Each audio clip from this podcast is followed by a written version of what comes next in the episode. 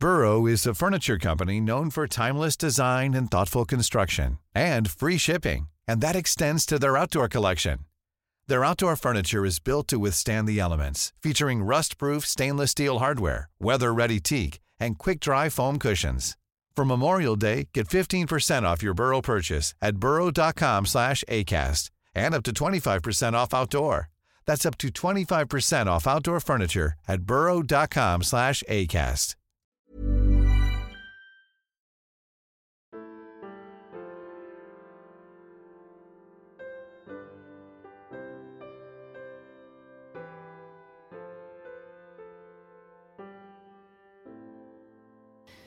The Sydney Harbour Bridge is a massive and imposing structure that looms above the Sydney landscape, an engineering marvel that not only shaped the harbour, but defined it.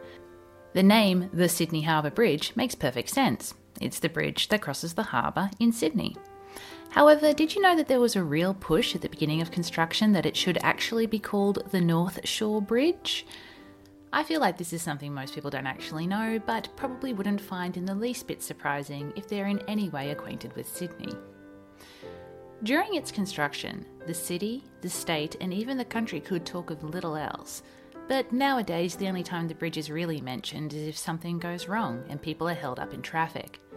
The monumental effort that was required to get the bridge up, the decades of work, the thousands of people involved, all of it disappears into the hum of a city that forgets that there is history and life etched into its steel and concrete. Out of the stories of those who dedicated years of their lives to seeing this arch completed, one that I've always found particularly fascinating because of its uniqueness is that of Miss Kathleen Muriel Butler, a name that, while making a small comeback these days, has been largely forgotten about for the better part of a century. The funny thing is, if you've done even the shallowest bit of research about the history of the bridge, you most certainly have already seen her photograph. She's in the background of the official shot that was taken of the signing of the tenders on the 24th of March 1924. Why? Well, because not only did she sign as a witness, but she's the one who wrote them up.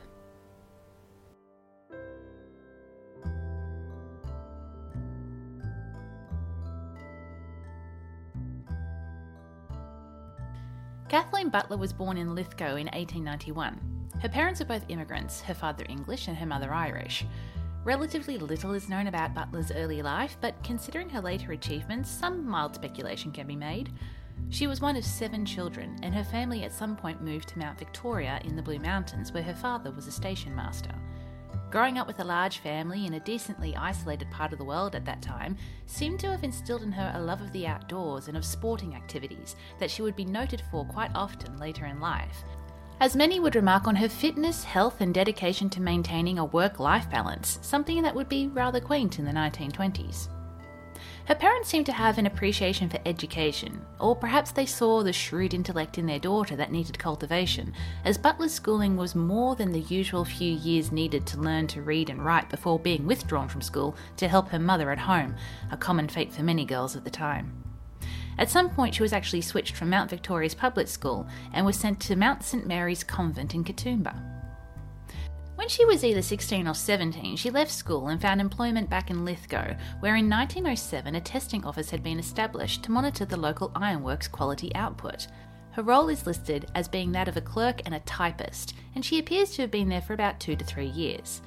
Now, while this job might at first seem to be simple and rather dry, it was in fact a painstakingly specific role that needed a keen eye for detail and a clear hand for passing those details along and Butler must have been rather good at it because at the age of 19, her boss in Lithgow, a Mr. Burrow, or possibly somebody further down the line who saw her skill, must have recommended her for higher duties as she received a transfer from the mountains to Sydney to work in the New South Wales Department of Public Works in 1910.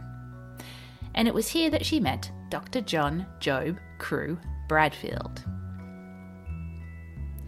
Dr. Bradfield shaped modern day Sydney and Brisbane too, most notably with the two bridges of his design the Sydney Harbour Bridge and the Story Bridge. And also, did you know that the Story Bridge was actually the original design he'd envisioned for Sydney? The first thing you need to know about Bradfield is that he had a huge head, and I mean this literally. Google a picture of him and see it was bulbous. And I mention this because pretty much every single description that talks about him talks about this, and it would be remiss of me not to do so myself. Bradfield attracted utter respect and a little confusion from his contemporaries due to his stubborn nature and somewhat contradictory personality. He was known for his focus on his work, yet Jack Lang referred to him as a dreamer. He was a small man, but much stronger than a lot of people expected. He was free and loud with his praise for those that he thought deserved it, and yet at the same time, he did himself have quite a bit of an ego. But what I personally find the most interesting about Bradfield is that while he could drive a car, he almost never did. Nor did he waste his money on private cars. He almost exclusively took public transport, and whether it be buses through the city, trains through the suburbs, or ferries across the harbour, Bradfield probably knew Sydney's transport network more intimately than any other public servant back then, and most certainly had a greater appreciation for what Sydney needed more than most ministers do today. He knew that a city that could not efficiently and effectively move its people could not hope to develop, let alone thrive. And considering that Sydney takes up two and a half times the land space that London does, a vibrant public network is vital. Bradfield these days is known as the father of the bridge, and for good reason. He was pushing government officials and drawing up his own ideas without commission as early as the turn of the 20th century, and after years of spearheading seemingly endless committees and meetings and drafts, of gathering the best ideas, of finding the most capable people for the job required, the government finally approved Bradfield as chief engineer for metropolitan railway construction and the Sydney Harbour Bridge in 1912. And the very first person he selected to join his staff was Miss Kathleen Butler, who at the time was only 21 years old.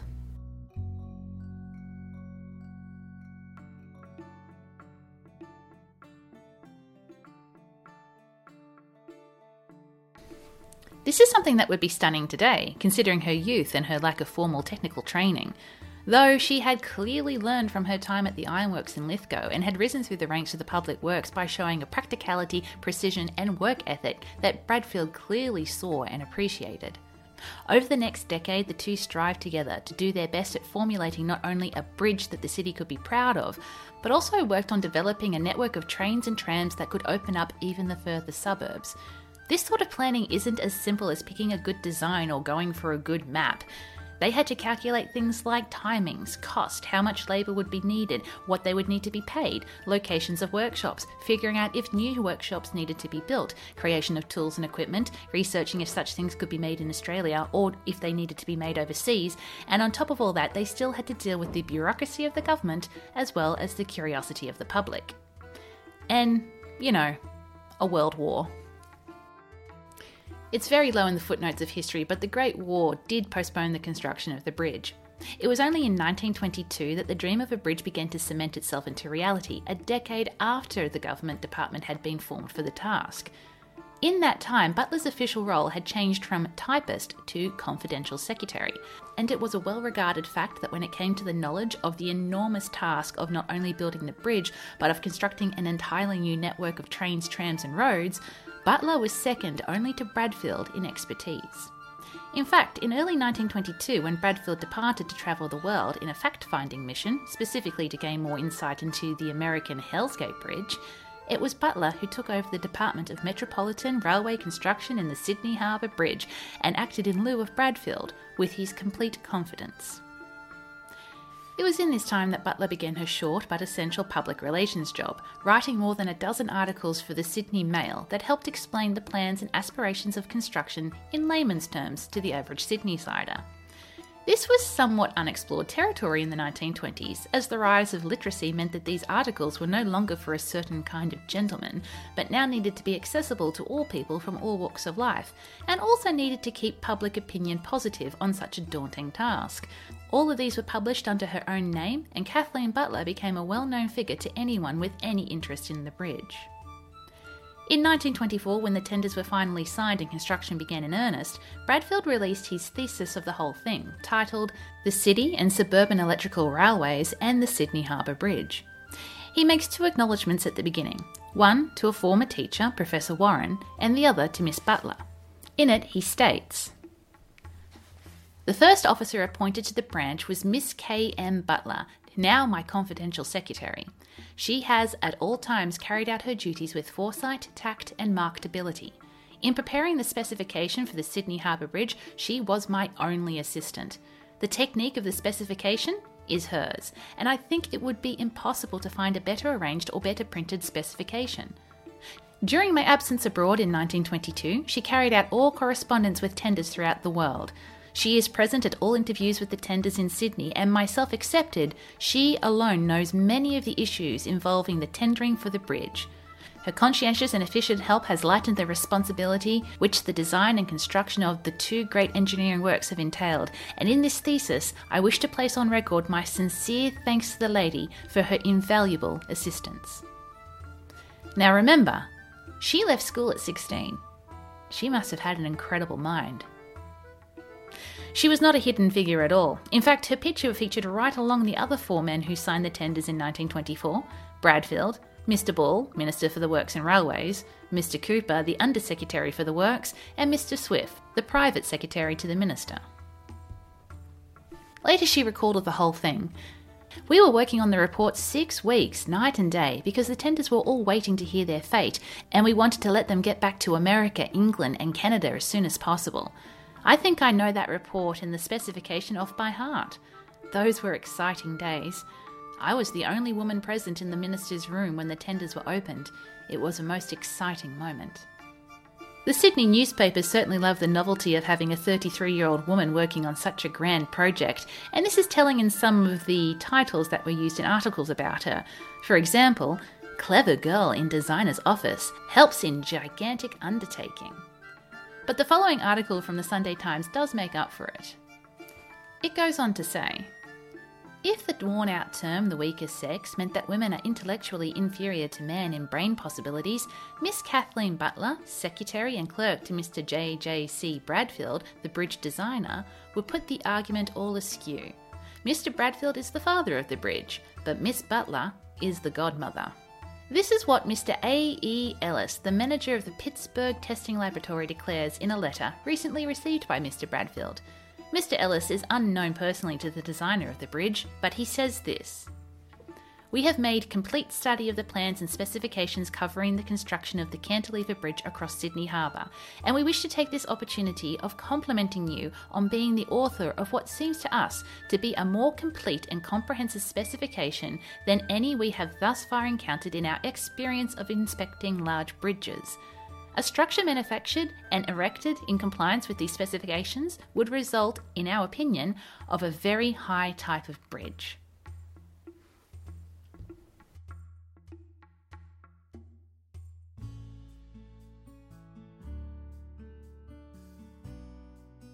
In April 1924, Miss Butler sent off on her own overseas adventure, departing Australia for the United Kingdom, where the loan money had come from, where the company Dorman and Long, who would construct the bridge, resided, and where 80% of the steel would originate. Butler travelled with three other men from the department Gordon Stuckey, James Holt, and Owen Powys. The quartet were going to oversee the British manufacturing process, but there was no mistaking who was in charge. As when Bradfield was away, Butler now acted once more in his place and even had the authority to send any men away if she felt that they were stepping out of line with her. A remarkable position of power in the 1920s, but one that didn't seem to be used, as the three men seemed to have a decent amount of respect for her authority on the subject. When in London, she set up the offices at Dorman and Long headquarters and proceeded to work alongside her British counterparts, all male, as equipment and steel was shipped and contracts held to, regardless of attempts at last minute tweaks.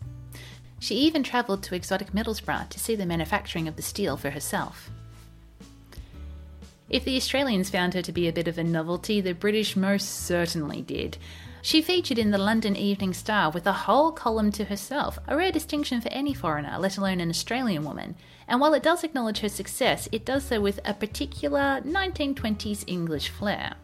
It goes on to say, Kathleen Butler is a typical out of doors Australian girl, and she will tell you gaily that when her work is over, she indulges in her favourite vices surf bathing, dancing, and lawn tennis. Her career even in a young country where names are made more easily than in an older and more settled community, has been an amazing and romantic one. Ten years ago, she was a clerk in the New South Wales Public Works Department without any technical qualification and with no training beyond that which a practical Irish mother had been able to get for her at the convent schools in Sydney, where the girl was educated. Her name was very popular throughout all publications in the Blue Mountains, everyone very pleased with the local girl going so far in the world, proud and eager to claim her as one of their own. And Sydney too was brimming with boastful satisfaction that not only were they building one of the largest steel bridges in the world at the time, but that they were so socially forward as to have their very own bridge girl working on the project.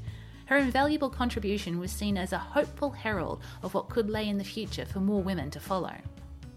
In 1925, an article was published in the Sydney Evening News that began with the title of The Strong Sex, which details a speech that was given at a luncheon held for the Professional Women Workers Association in honour of Butler's return from the United Kingdom.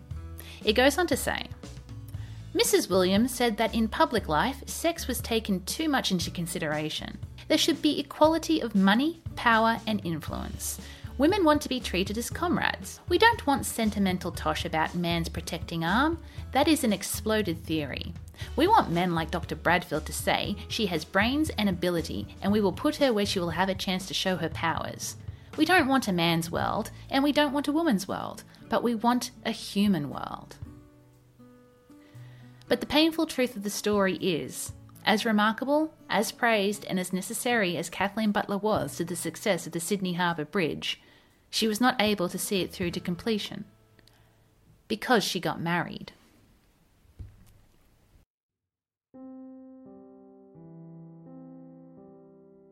It's still one of the most irritating questions whether a woman can have it all. Well, the answer in 1927 was very clear no. Legally, this was not possible, as once a woman working in the public sector got married, she was forbidden from holding that job anymore, as her husband would now be providing for her, and that job should be going to a more valuable family man. This was a law that would remain in Australia into the 1960s. The man she married was Maurice Haggerty, a station owner just outside of Cunnamulla in Queensland, who was also six years younger than her. Butler at this point was 36 years old, and perhaps she was feeling that this marriage might be her only chance for a family of her own. Perhaps she knew that once the bridge was done, there might not be many other opportunities for her in engineering or development. Perhaps she felt that she has done as much as she could with the bridge and was now happy to pass the torch along to someone else. Whatever the reasonings, we'll never know. Because in reality, there is actually very little to know about Kathleen Muriel Butler beyond her work. She's always described as the same practical, brilliant, outdoorsy, a robust Australian girl with a good head on her shoulders.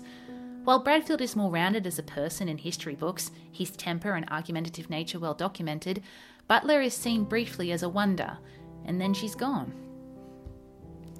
Bradfield himself was reportedly devastated to lose the one person with whom he could confer on the subject of the bridge at a level nobody else could achieve. He gifted the happy couple a grandfather clock. In 1931, at the age of 40, Butler gave birth to her only child, a daughter, Anne Josephine. In 1932, her little family returned to Sydney to witness the opening of the bridge along with a million other people. But Butler was not part of the official opening party. Almost nothing is known about Kathleen Haggerty's life after the bridge, as she appears in tiny little mentions in the newspapers. She appears to have kept in contact with Bradfield and his family, visiting them in Sydney in 1936, bringing Anne along with her. This is how it was reported in the social pages. Miss Maurice Haggerty of Cunnamulla, Queensland, is at present holidaying in Sydney with her little daughter Anne Josephine. Before her marriage, Miss Haggerty was Miss Kathleen Butler, who was in charge of the Sydney Harbour Bridge staff during its construction. During her term of office, Miss Haggerty was sent to England. Although she is far removed from the bridge building in her new sphere, Miss Haggerty says that she cannot curb her interest in the new Queensland Bridge at Kangaroo Point and feels that she hates to be out of it all. Since she arrived in Sydney at the beginning of the year, Miss Haggerty has seen a great deal of Dr. and Mrs. J.J.C. Bradfield and Miss Mary Bradfield. Mr. Haggerty is at present in Melbourne and they will return to Cunnamulla together after Easter. So, at 46 years of age, Kathleen felt that she was out of it all. At 46 years of age, Bradfield had just been appointed to the Chief Engineer for Metropolitan Railway Construction and the Sydney Harbour Bridge. Kathleen appears twice more in papers after that. once for her sister's wedding, and lastly in 1972 in her obituary. She was 81 years old.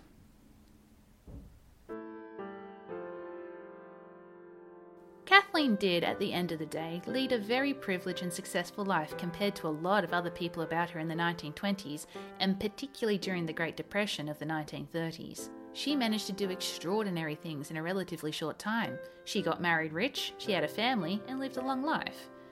Yet there is still some sadness, some regret that a lot of people feel when they first hear this story, because hers is not so much a story of a life cut short, but of a life that could have been.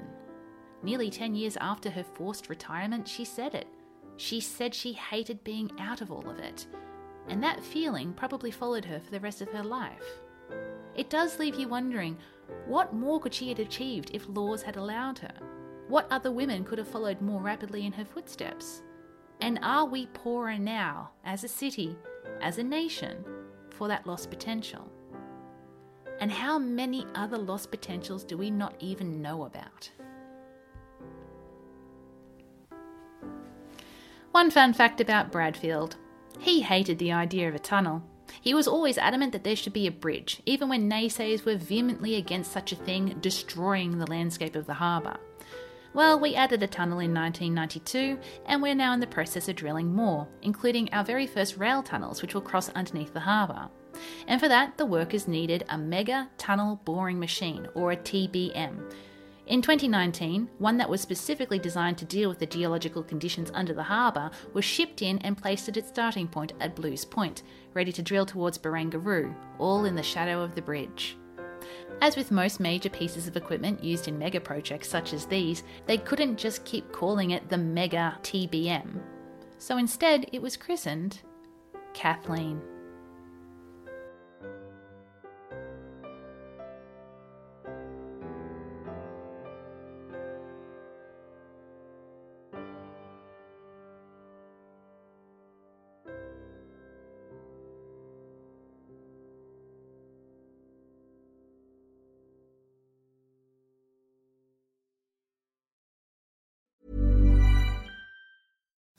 Imagine the softest sheets you've ever felt. Now imagine them getting even softer over time. That's what you'll feel with Boll and Branch's organic cotton sheets. In a recent customer survey, 96% replied that Boll and Branch sheets get softer with every wash. Start getting your best night's sleep in these sheets that get softer and softer for years to come. Try their sheets with a 30-night guarantee. Plus, get 15% off your first order at bollandbranch.com. Code BUTTERY. Exclusions apply. See site for details.